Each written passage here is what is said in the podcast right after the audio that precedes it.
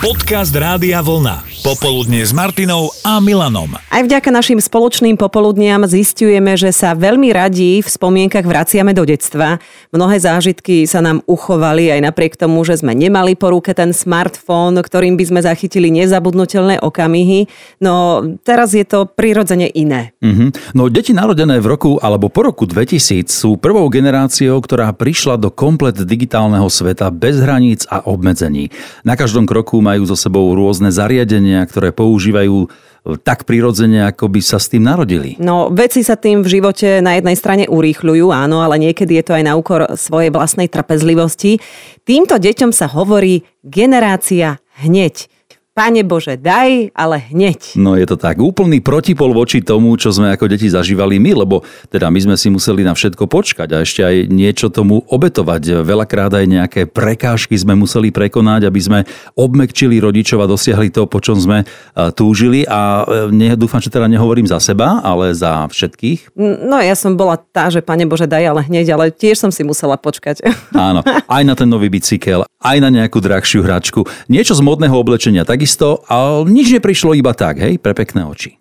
Naša poslucháčka Dáška si spomenula na pubertálne časy, čo všetko bolo potrebné splniť, kým sa chcela ísť so sestrou zabávať. Museli sme prv doma porobiť kopec roboty, napríklad uhlie, ponosiť do šopy alebo zakúriť, to bolo prvé, aby bolo v dome teplo.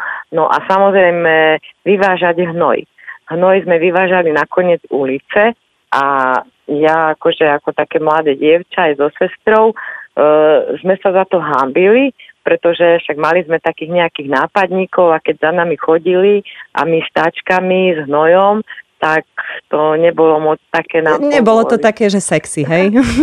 No, však nebolo, hej. A keď napríklad, že sme chceli ísť, kedy boli tak zábavy, menej diskotéky, tak museli sme si to prv odrobiť, pekne odmakať a potom nás rodičia pustili, samozrejme nie do rána, ale tak do polnoci a vždy. Keď sme niečo chceli, tak proste muselo sa takto makať. Samozrejme, že so sestrou ste museli ísť predtým do sprchy a poriadne si vyšuchať.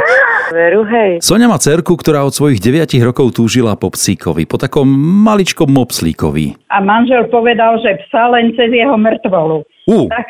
Tak sme... To znie dramaticky. Proste v paneláku sme bývali a on nechcel do paneláku psa, lebo však v rodinnom dome to je iné. Ale jasné. A ako ho tá dcerka obmekčovala? Lebo tak nakoniec sa si rozhodol, že áno? Rozhodol sa až po dlhom čase, pretože dcera bola úplne chorá. Ona v záchode oproti, ak si sadol na záchod, tak tam bol nalepený pes.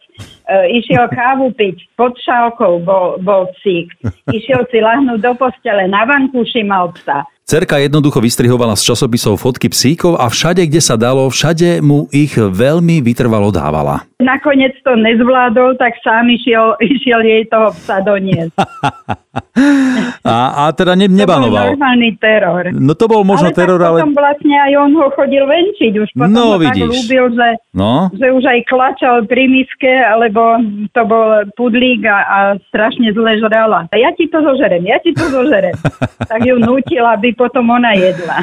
No veci nie sú zadarmo, nás učili rodičia od malička, museli sme si ich zaslúžiť. Joško si s nami tiež zaspomínal na detstvo, na svoje motorkové obdobie, keď si najskôr požičal motorku od svojho brata, bez jeho vedomia a neskôr sa dopracoval aj k svojej vlastnej. Ja som si potom kúpil Pioniera za 150 korún. Bol ako nový, len mal skrivený rám. Ja som si to sekerou doma na kláte vyrovnal tú kostru, ten rám. A mal som parádneho Pioniera, jazdil som na tom už ako 13-ročný. To bola moja prvá motorka. No a potreboval som nejakú dielničku, niekde si to... No aby si sa tam v tom mohol akože trošku vrtať, to je jasné, no. Tak som si z hory doniesol také žrtky. Tie žrtky som betonoval do zeme a betonoval som ich vtedy, keď nikto nebol doma, lebo jasné, že by mi to nedovolili. No ale prišla stará mama s motikou v ruke, no a bolo to tak, že ja som si v kýbli miešal betón, lial som ho do tých, ako tie hranoly som bez zabetónoval. A ona využila čas a s tou motikou ťa trošku popreháňala, hej? Ona počas toho môjho betónovania ma ťala motikou. Joj, no tak toto bolo silno vydobité. Aj si to dostával tú dielničku? Áno, tak z tých dielcov, z tých doštičiek. No, tak si prekonal všetky prekážky, čo ti stáli v ceste. A keď som si tam toho pioniera odstavil a bol pod strechou, to bol krásny pocit. A ešte Monika? Ty si spomenula na svoje prvé parlamentné voľby, ako prvovolič. No, také niečo. To som mala čerstvých 18. Čo ešte taká naša vena? Išli sme partia na chatu ešte oslavovať moju 18-ku a pamätám si, že som už bola normálne oblečená, ruksak na chrbte, mala som kamoša na motorku, sadám a môj otec tak vyšiel, kde ty ideš? Veď voľby sú, bola si odvoliť. A ja hovorím, že nie. A to ja už môžem? No jasné, že ty už môžeš. Tak poďme, dole, prezliec sa, nemôž taká ísť. Takže si musela splniť svoju občiansku povinnosť a potom si mohla ísť na chatu oslaviť svoju 18-ku. Áno. A ocino ti aj nakázal, že čo máš voliť? Hej. No, kým budeš žiť pod mojou strechou, tak budeš to, čo ja chcem, hej? Áno, ja si pamätám, že ja som ani nevedela, a čo mám voliť? Ty nič neboj a ja idem, ty nič neboj, ty tam toto dáš, tam krúžok a môžeš ísť si kam chceš. Čiže ja som si to splnila, kamoš tu čakal s tou motorkou slušne, ešte viem, že otec sa ho pýtal, a ty si už bol? Opäť sa raz potvrdilo, že naše návraty do detstva sú úsmevné, zábavné a aj po rokoch stále jasné, aj napriek tomu, že sme nemali možnosť robiť si selfiečka, videá a nevešali to všetko na sociálne siete. No ale to samozrejme neznamená, že sme starí, len si veľa pamätáme. Popoludne s Martinou a Milanom.